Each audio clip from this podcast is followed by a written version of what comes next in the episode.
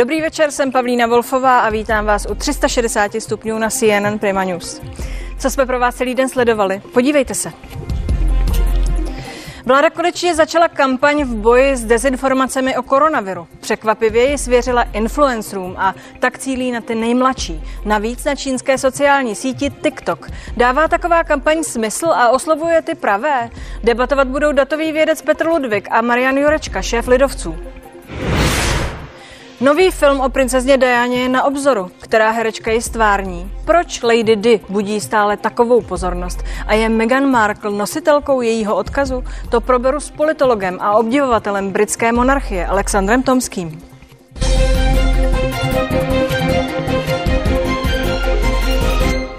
Půl milionu korun, tolik dala vláda za reklamní kampaň k očkování na sociálních sítích. Jenže zatím se dočkala spíše posměšné reakce. Ministr zdravotnictví Jan Blatný, který v ní také vystupuje, se brání. Podle něj je to nejlepší způsob, jak přes děti oslovit jejich rodiče. It's TikTok time! Což podle mě bude první úřad vlády Který na celém má světě, jako který má TikTok. Zde procházíme částí k hlavnímu vchodu a koukejte na ten lustr. A já vás provedu venkovní částí Strakovy akademie. Tam, kam ukazují, jsou okna pana premiéra. Tak za tuhle reklamu zaplatila vláda půl milionu korun, a to z peněz daňových poplatníků. Youtubeři Anna Šulcová a Jakub Gulab mají za úkol propagovat očkování a bojovat proti dezinformacím. Využívat k tomu budou například sociální síť TikTok, která umožňuje svým uživatelům vytvářet krátká videa, například na téma tancování, karaoke či vtipných scének. Zajímavé na tom je, že tuto sociální síť nezná ani samotný premiér Andrej Babiš. Strakovka je prý ode dneška i na TikToku. Sice nevím, co to je, ale doma mi to občas ukazují děti. Sledujte. Kampaň byla spuštěná teprve včera a na sociálních sítích už stihla sklidit vlnu kritiky. I kvůli této fotografii ministra zdravotnictví s propagátory, kde se šéf rezortu evidentně dobře baví. Anna a Jakub už navždy posluhovači Bureše. K čemu, že nám tohle pomůže? Je mi z vás nablití. Pomocí těchto mladých lidí se dostane informace k jejich rodičům, prarodičům. Takže já úplně nerozumím té kritice a toto si myslím, že je něco, co by spíš zasloužilo pochvalu než kritiku. Kritici kampaně poukazují hlavně na to, že za krátká videa stát zaplatí půl milionu korun. 500 tisíc na TikTok z veřejných peněz na kampaň pro vládu s agenturou je fakt mimo.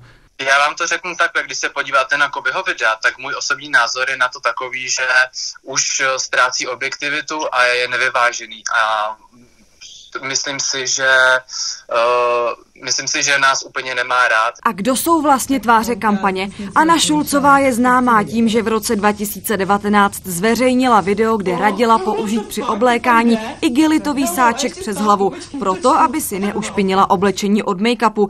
Jakub Gulab zase dřív kritizoval svého stávajícího zaměstnavatele Andreje Babiše na Twitteru. Adéla Jelínková, CNN Prima News.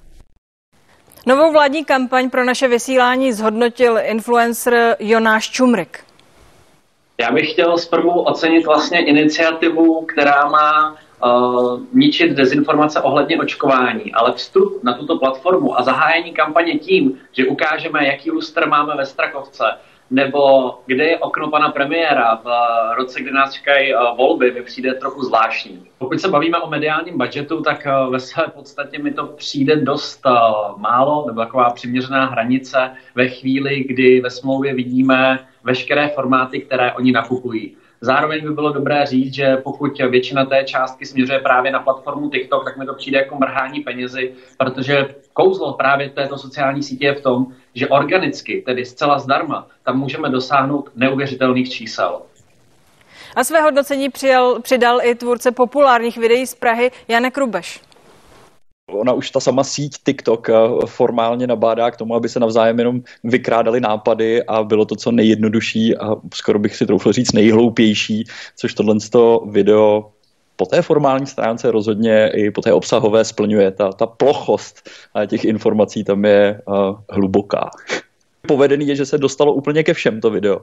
A povedený, ač to možná bude nepopulární názor, je, že vláda chce využívat tyhle sítě k propagaci toho, co potřebuje propagovat. Nevím, na koho cílí, ale myslím si, že v angličtině je na to termín starstruck, tak oni jsou, oni jsou v šoku z toho, že vlastně pracují pro někoho důležitého, jako je premiér. A, a i tak trošku zvláštně se pak podle toho chovají. Oni často komunikují s těma, s těma svýma divákama, s těma dětma, ale teď najednou to zadání přichází od někoho mnohem staršího a asi jsme všichni viděli ty komické fotky, kdy oni stojí s tím ministrem a tohle a působí to jak střed dvou světů, který uh, působí to fakt zvláštně. A ve vysílání je šéf opozičních lidovců Marian Jurečka a datový vědec Petr Ludvík. Díky pánové, že jste s námi. Dobrý večer. Dobrý večer. Večer. Pane Jurečko, volali jste po kampani vyvracení dezinformací, teď je tu. Co vám na ní vadí především? Vlastně vláda to vzala úplně od konce. Já bych ocenil to, kdyby vláda dělala, a bylo by úplně v pořádku, kdyby to byla masivní informační kampaň, kde bychom mohli sledovat eh, v médiích, eh, na eh, sociálních sítích, v tištěných médiích kampaň, která by vyvracela dezinformace, která by mluvila o očkování a cílila by také i logicky na ty skupiny nejstarších spoluobčanů, protože ti budou mít teďka několik týdnů tu přednost a budou očkováni v tom pořadí.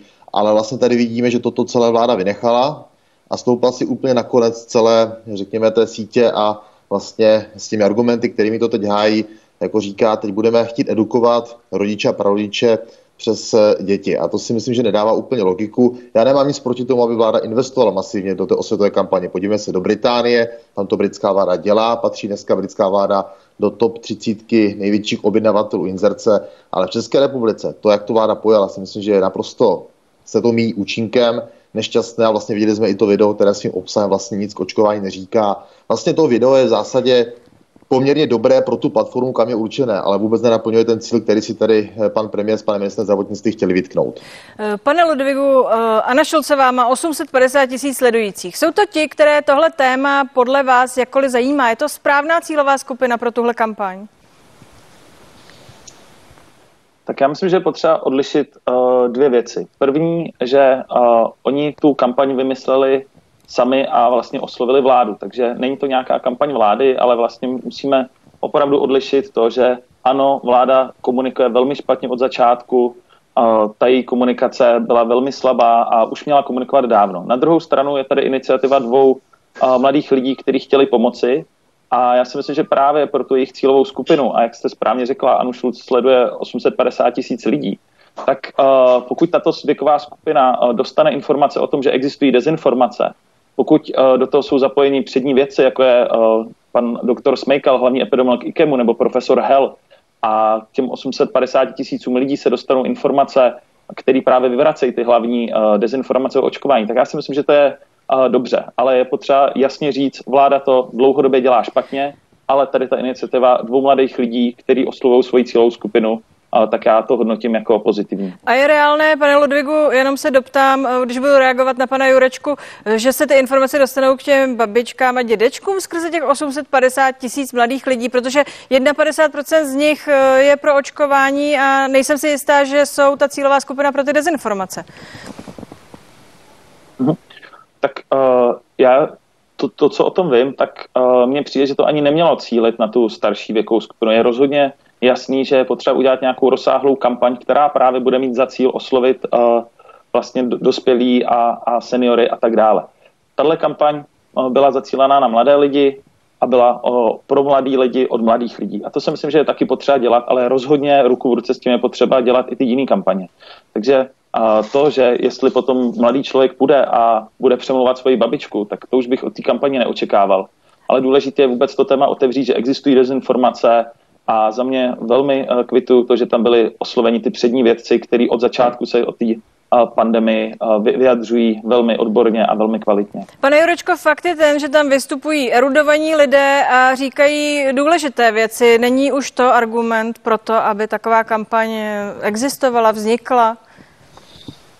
Já bych to pochopil, kdyby to bylo opravdu situace, kdy tady vláda svoji strategickou eh, komunikací využije veškeré kanály, televizní, sociální sítě, tištěná média, takže vlastně ty nejstarší věkové skupiny ty informace už budou dostávat několik týdnů, následně vláda bude postupovat strategicky té střední generaci a toto zvolí jako vhodné doplnění celého toho mixu, ale toto nemůže být eh, ten hlavní nástroj a prostředek, a vlastně já nevidím to, co se tady zmínila předtím, že by vláda vlastně v té strategii nějaké své komunikační měla, že by to se snažila rozvíjet, naplňovat. A musím jenom připomenout tady například Dominik Ferry, který má prakticky milion sledujících na Instagramu, nabízí dlouhodobě vládě spolupráci, pomohl s tím informačním webem.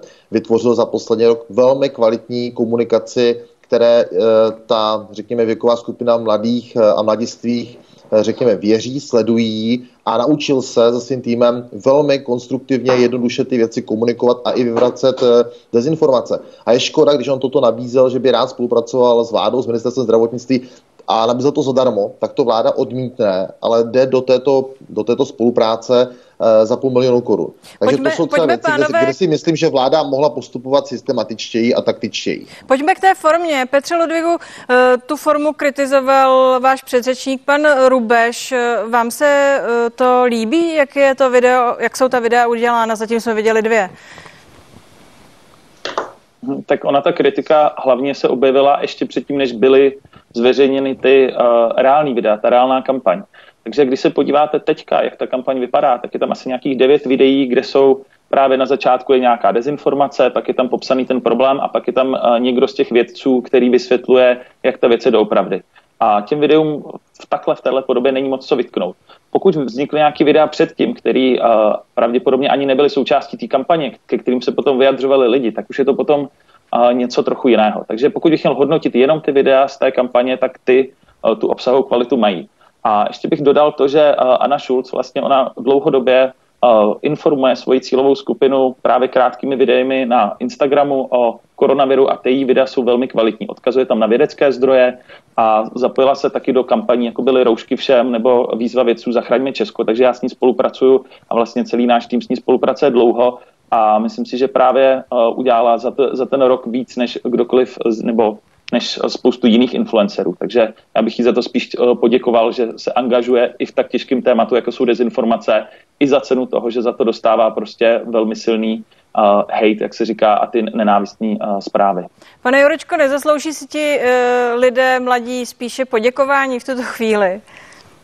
Takhle, já oceňuji každého, kdo přispívá eh, svým zásahem mezi svoji komunitu k tomu, aby vyvracel dezinformace. Ale tady bylo strašně nešťastné a vlastně to také trošku symbolické z hlediska komunikace naší vlády, jakým způsobem se celá tato vlna informační dostala mezi veřejnost. A to bylo především to video, které se týkalo úřadu vlády, týkalo se jeho lustru, okna pana premiéra. A jestliže takhle vlastně se odpálí ta veřejnost eh, nebo ta informace vůči veřejnosti, tak už vlastně na začátku celého toho příběhu přichází vlastně určitá míra nedůvěry a považuji to za, když chceme dělat strategickou komunikaci, tak toto se nesmí stávat. Podívejme se na Slovensko. Tam slovenská vláda vystupuje, bych řekl, eh, velmi věcně, jedním z lídrů té komunikace je paní prezidentka nebo kapitán fotbalové, eh, fotbalové reprezentace a budují tu důvěru systematicky. Bohužel u nás samotná vláda vytváří dezinformace. Podívejme se na tento týden. Něco řekne jiného. Tisková mluvčí ministerstva jsme, jsme hodně něco ministr. u politiky. A, Já se ptám pořád já, já vím, na to video. To Rozumím, souvisí, že to s tím souvisí a ještě se k tomu dostaneme, ale chtěla bych, aby pan Ludvík eh, reagoval. Eh, není skutečně nešťastný začátek té kampaně, kdy se podivujeme nad krásou lustru a máváme panu premiérovi do okna? Tak uh, já bych přesně odlišoval to, co já tady uh, naprosto souhlasím, že uh, komunikace vlády a vůbec to, že i vláda dokáže dneska šířit dezinformace, jako byly třeba ty úmrtí na autonehody, tak to je jedno velký téma a tam bych byl velmi kritický a vlastně od začátku vláda tu komunikaci dělá strašně moc špatně. Na druhou stranu, eh, když bych si zanalizoval opravdu eh, všechny ty videa, které eh, ty influencery vytvořili, tak to, že na začátku bylo nějaký video, který se možná nepovedlo, tak zařídilo to, že dneska ty všechny zbylý videa už mají přes půl milionu zhlédnutí a vlastně dostali se do celé České republiky. A my, ani, ani jeden z nás, nejsme ta cílová skupina těch videí. Takže samozřejmě nám to může přijít, že se nám to nemusí líbit, ale prostě v té cílové skupině, na té dané platformě, tak je to uh, vlastně Rozumím. udělané no, ta dobře. kritika je, že začala kampaň a je otázka, jestli volební kampaň vládních stran anebo uh, kampaň uh, proti dezinformacím. Ale uh, zeptám se ještě jinak. Petře Ludvigu, dovedete si představit, že by tuhle práci odvedl Dominik Ferry jako opoziční poslanec? Uh, já začnu ještě trošku jinak. Uh, já si myslím, že dneska téměř všichni mají problém spolupracovat s vládou, protože do jistý míry prostě Andrej Babiš uh, je pro nás toxický. Já sám jsem byl oslovený tenkrát panem Primulou společně s Karlem Kovářem s jestli bychom jim nepomohli s kampaní. Řešili jsme to dlouho, jestli vůbec jako spojovat naši značku, naše jméno právě se současnou vládou. A myslím si, že to je ten hlavní problém. Jo, že dneska je fakt strašně těžký rozlišit to, že na jednu stranu my chceme pomáhat, chceme komunikovat, chceme vyvracet dezinformace, ale na druhou stranu je tam furt vláda, kterou bychom normálně za normálních okolností nespolupracovali. Ale je doba krize a umírají denně 150, 150 lidí a já si myslím, že právě v tuhle chvíli je potřeba umět táhnout za jeden provaz a já bych určitě ocenil, kdyby Dominik Ferry právě uh, se ještě víc zapojil do té komunikace, protože on uh, evidentně na tu svoji cílovou skupinu taky ty věci umí komunikovat. A myslím si, že ty politické věci by měly jít stranou, že by se měly vytáhnout třeba měsíc, dva před volbama, ale teďka opravdu na nás uh, se řítí vlastně britská mutace viru a měli bychom řešit ty reální problémy a ne nějakou politiku. To je samozřejmě slovo do pranice, pane Jurečko, protože když se tohle uh, vyvalilo, tak uh, ti dva mladí lidé asi se jim nedá úplně podsouvat, že komukoli by uh, při vědomí dělali kampaň, ale že skutečně mají pocit, že bojují proti dezinformacím a pomáhají tu situaci řešit, že s tím politika nic nemá.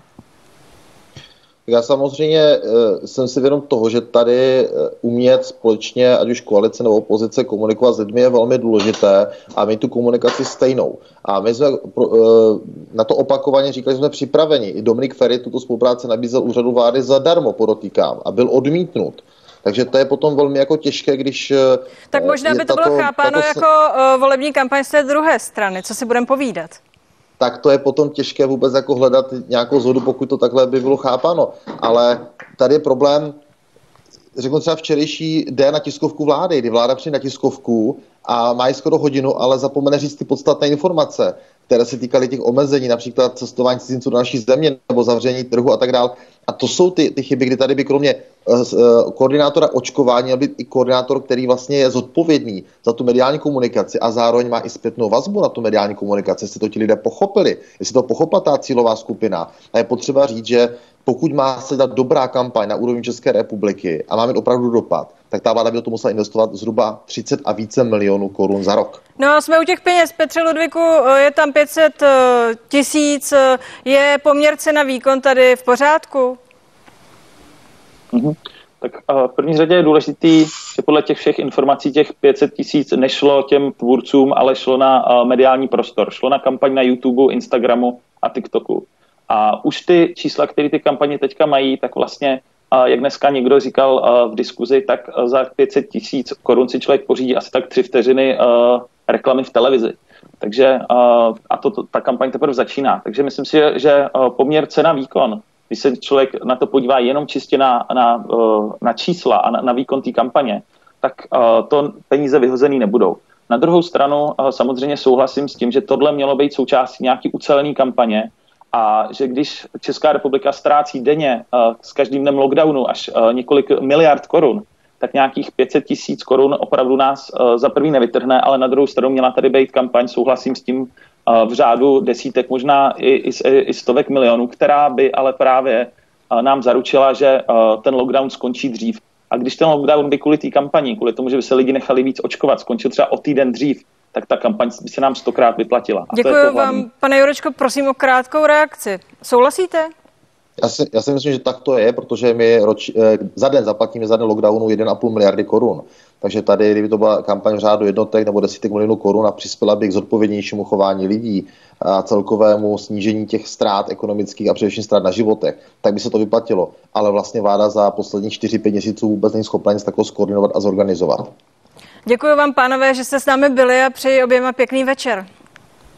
Děkujeme za pozvání, díky. Díky moc. Mějte se krásně, nashledanou.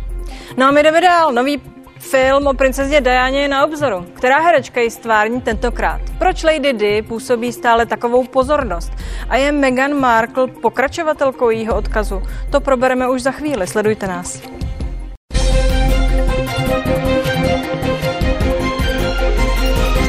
360 stupňů pokračuje, dík, že jste s námi. Princezna Diana se zase objeví na plátnech kin. Tentokrát i ve filmu nazvaném podle rodného příjmení princezny Spencer stvární americká herečka Kristen Stewartová, která se proslavila ve filmové sérii Stmívání. Film se právě začíná natáčet v Německu a tento týden pronikla do médií první fotografie poslední roky neúplně úspěšné herečky, dokonale nalíčené a v kostýmu téměř nerozpoznatelné od Lady Diany. Ve stejném kostýmu, jaký Diana oblékla na Vánoce 1993, po nichž definitivně opustila svého královského manžela. Film má totiž pojednávat právě o klíčových třech dnech, které jejímu odchodu předcházely. Je to už 24 let, kdy Diana Spencerová zahynula v Paříži při autonehodě. Proč tedy vyvolává i dnes takové emoce? O tom si budu povídat s politologem a milovníkem britské monarchie Alexandrem Tomským. Dobrý večer. Dobrý večer. Diana, jedna z nejslavnějších žen na světě, je to tady zase. Pro změnu herečka Kristen Stewartová. To je tahle herečka, kterou tady uvidíme. Je to ta pravá Diana podle vás? No, víte, to je velký problém. Eh, někdy máte herečku nebo herce, který napodobí tu skutečnou historickou postavu a vypadá, jako by z oka vypadla. To je fajn, ale člověk je něco víc než jenom vizáž. No tak se podívej. Člověk je duch, museli bychom vidět, eh, jak se chová, jak, je, jak mluví, jak jedná. Navíc je to američanka, což je překvapující, protože hraje, eh, hraje anglickou šlechtičnu, v podstatě hraběnku bychom řekli, eh, která mluví užitým přízvukem vyšších vrstev. Když jsme u toho ducha, právě to je jediná fotografie, která je zatím k dispozici. Já vím, to na A svět se zastavil nad tím, že se dívá tak smutně jako se dívala ta Diana. Tak vy jste odborník, dívá se tak smutně? To já nedovedu posoudit. Diana působila velice eh, veselé, zářivě. Až na chvíli, kdy působila smutně. Ale samozřejmě měla svá, svá období. Já vám ukážu eh, ještě další herečku, kterou obdivoval svět eh, ještě před nedávnem, než přišla právě Kristen Stewartová. Byla to Emma Korinová, která hrála v seriálu The Crown. A to už je ona. Tak co říkáte té? No, tak to, to, to neodpovídá. To neodpovídá. Ne, to opravdu neodpovídá. Ona má takový, takový zvláštní úsměv, takový trošku jakoby liščí. Není to ono, jo? Prostě... Liščí úsměv. Mimochodem navěsila na tu roli uh, příběh, že její maminka byla tak nepředstavitelně podobná, nebo je tak nepředstavitelně Dajáně, no. že když eh, zemřela Diana a potkali v kavárně, takže lidé omdlévali uh, z té podoby. Takže považuje tuhle roli za osudovou.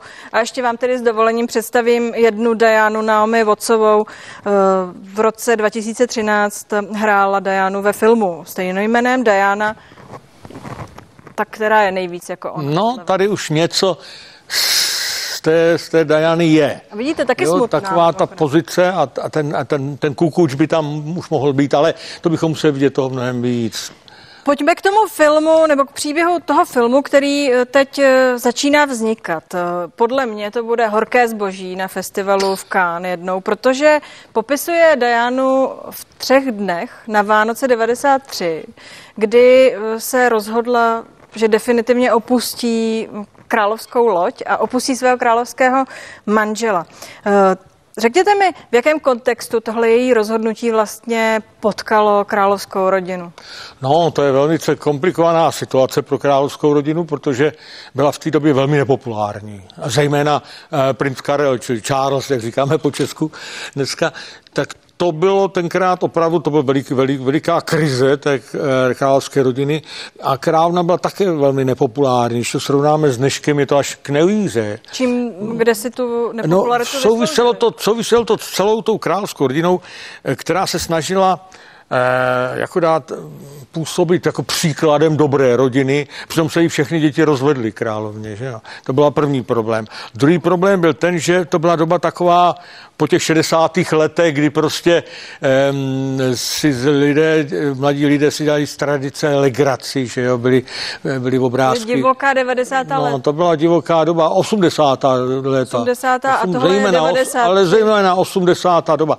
A ta, ta svým způsobem ta Diana skutečně tu rodinu kritizovala. Ona, ona se postavila proti té královské dně velice opatrně, velice rafinovaně, ale bylo, bylo to vlastně součást jejího imidže a taky celé té, té její slávy, že jo, tehdy. Ona se musela během těch tří dnů, tedy podle toho filmu, definitivně rozhodnout, že nebude královnou. Tak jsem přemýšlela o tom, jak asi těžké je to rozhodování, že se nestanou britskou královnou, protože předpokládám, že na začátku té pohádky se musela rozhodnout, že bude královnou. No pochopitelně. A tak se ptám, měla dost informací na to, aby věděla, čím nakládá? Já myslím, že ano, ona pocházela opravdu z vysoké šlechty, dokonce, dokonce vyrostla v blízkosti paláce Sandringham ve východní Anglii, kde to je taková vlastně takové výletní, taková něco jako chalupa, víte, na, pro královskou rodinu na, na, na léto. Čili ona, ona byla zvyklá a věděla přesně, co to obnáší. Um, ale prostě v tom manželství velice brzo, snad po narození už druhého syna, začalo haprovat, oni se k sobě opravdu nehodili, ten, ten princ Karel, to je takový nepříjemný, vlastně takový do jistý míry i takový jakoby panák, vychovaný v tom, v tom, v tom, v tom Na jednu stranu, na druhou stranu svět chápe, že za krachem téhle love story s Dianou stojí jiná love story právě Charlese ano, s Kamilou, ano, no, která vlastně má ty konce, které no, teď sledujeme. No a, a ten problém tam byl od začátku a ona si to musela být velmi brzo vědomá. To znamená, to je podle vás ten klíčový důvod. Je to, to je tak, to samozřejmě. To je samozřejmě. Ona, ona, já pamatuju, já pamatuju rozhovor v rozhlase s ní, kdy ona řekla, na jedno manželství nás tam bylo příliš mnoho. Uh, Ona dokázala uh, zastínit Charlesa. Naprosto. Kam přišla, zářila, uh, byla lidská, nějakým způsobem zničujícně, sebezničujícně, především upřímná. Tudíž jedni ji milovali a druzí ji za to uh, soudili. Jaká je role uh, Diany Spencerové, tedy když ji zasadíme do historie britské monarchie? Uh, posunula něco dopředu, anebo je to doba, ke které se ta monarchie no, prostě byl to na, nebude? Když hledáte skutečně takový ten zlom historický, nebo milník, já to nemám rád, je to trošku móda novinářů, tak skutečně ta Diana znamenala tam zlom v té rodině a víte, víte, že už potom netrvali na tom šlechtickém původu, netrvali na, na tom, e, nevybírali už nevěstu e, s, s, svému vnukovi, synu Karla e, Prince. Proto, takže to byla naprosto, byla to změna. Ona totiž, ta Diana měla nějaký ohromnou vlastnost působit e, empaticky, jo? působit tak jako příjemně pro lidi. Ona byla skutečně masivně oblíbená to, proč, a její smrt to ukázala. Je že to to, to, proč hysterie. pořád budí takovou pozornost, i skoro čtvrtstoletí. No tak anglická královská rodina je něco neobvyklého, když si to srovnáme s těmi civilními rodinami královskými, skandinávskými třeba, tak to hned vidíte. Navíc lidí anglického původu, anglickojazyčných zemí je miliarda na světě, takže to samozřejmě má ohromný, ohromný vliv a všechno, co se v královské rodině děje, má, má prostě mediálně nesmí, nesmírnou sílu. A lidé to velice milují, pozorují, sledují. Vychází tisíce knih o královské rodině během dějin moderních. Takže to je jasný, že ona skutečně tenkrát způsobila senzaci. A teď mi řekněte, Meghan Markle, která si vzala prince Harryho je nositelkou toho odkazu, ne. pokračovatelkou? Naprosto nesrovnatelné. Proč ne? Lidé ji srovnávají skrze to rebelství, skrze to, že ne. nakonec dokázala... Tam je problém, tam je problém domů. politické korektnosti a to, že je američanka. Víte, ona přišla a měla ohromnou, oh, ohromně lidé přivítali tu Megan. Nesmírně obdivovali její vizáž a jak, jak, jak tu celou svatbu pozorovalo nějakých 350 milionů lidí na světě. A, a ona začala ale občas se objeví bulvár, občas se objeví nějaká kritika a ona, zač- a ona vlastně v podstatě řekla, že ti angličané jsou rasisti, že jo. To je nejméně rasistický národ na světě, angličané. To je prostě něco tak urážlivého, že nás to úplně zničila. A navíc nehodlala tu, tu, eh, ten protokol té krásky skutečně tak plně, jsou, plně vyplňovat. jsou podobné s Dianou, ale to, co říkáte, když, jestli vás správně poslouchám, ona eh, ten svůj eh, neúspěch hodila na ty Brity. Ano. Zatímco Diana hodila neúspěch na, královskou na nešťastnou lásku. Ano, to jste řekla pěkně. No. Je to tak? Je to tak. Jaká je vůbec dnes tedy, jaké je pokračování toho příběhu? Jaká je role tohohle páru prince Harryho a Meghan v královské rodině? No, ta role je velmi dneska dnes negativní. Oni, oni kritizují noviny. Já čtu denní tisk anglicky, to máte každý týden nějakou kritiku tohoto páru. Co, uh, co lidem? No, vadím, vadím, že si z toho udělali firmu, že chtějí, chtějí, chtějí mediálně na tom vydělávat, že to stojí daňové poplatníky velké peníze protože mají pořád ochranu, jsou pořád pod ochranou anglické bezpečnostní e, síly. Je to, je to, je to velmi nepříjemná zážitost. Ona unesla prince a, a tak zničila mu život. Vy, anebo takhle to takhle chápou, se o tom mluví. Takhle se o tom, že unesla prince. Takhle o tom mluví. Unesla navíc oblíbeného vnuka. Ano, velmi. Jsou nějaké informace o tom, jak to nese uh, přímo ta královská rodina, nebo se ta královská rodina stáhla do té své tradiční úlohy, že uh, dělají, že nic? Os, os, pochopitelně to máte pravdu, dělají jako by nic, ale eh, považ to za tragédii. Občas se něco eh, dostane na veřejnost, že třeba jeho bratr něco řekne takového, že z toho je vidět, že je z toho nešťastný. Je to tragédie prostě pro tu rodinu. Jo. On, ne, on ne, ona způsobila, že on prostě nedostal své roli. Jo. A on měl tu roli rád. Jo. Vy jste říkal, že se eh, na filmy o Dajáně moc jako nedíváte, nebudete se asi dívat ani na tenhle. Proč vlastně? No tak já se zabývám politikou víc. já jsem tím nešťastným politologem a zabývám se politikou a tohle je taková vedlejší věc, ale samozřejmě jsem, jak si sympatizuji nesmírně s královskou rodinou, v podstatě ten monarchismus britský se mi velice líbí a myslím, že má velmi e, hluboký kořen a, veli, a že je velice důležitý. Že a přetrvá, mimochodem fungují teď v té krizi, v které je celý svět? Nádherně, víte, to nádherně funguje. Všechny zprávy o královské rodině už posledních 20-30 let jsou pozitivní. Když to ty ostatní zprávy moc pozitivní nejsou. Zdejména, Takže to funguje to... jako velká psychologická vzpruha ano, pro ano, všechny Brity. Ano, ale je to taková zvláštnost, víte, je to něco tak jako pseudo náboženství. Prostě vy, vy žijete v zemi, kde prostě svůj čas a svý rodinný události a svů, to, co prožíváte, jak si poměřujete s s tou královskou rodinou. Proto si uh, angličané říkají, že jsou Tudorovci nebo, nebo Alžbětinci. Já, oni pořád, uh, já jsem naposkával starý, říkají, jo, my jsme se brali tenkrát, když právě královna měla, měla se jí narodil syn, jo, nebo když byla královská svatba. Oni se jakoby k tomu mohou vztahovat, ty angličani. Tedy zásadní a pozitivní věc. Velmi pozitivní. Děkuji vám, že jste tu byl a přeji hezký večer. Škoda, že nemáme království. Díky moc. To je z dnešních 360 stupňů vše a za celý týden je to vše. Budu se těšit v pondělí zase na viděno.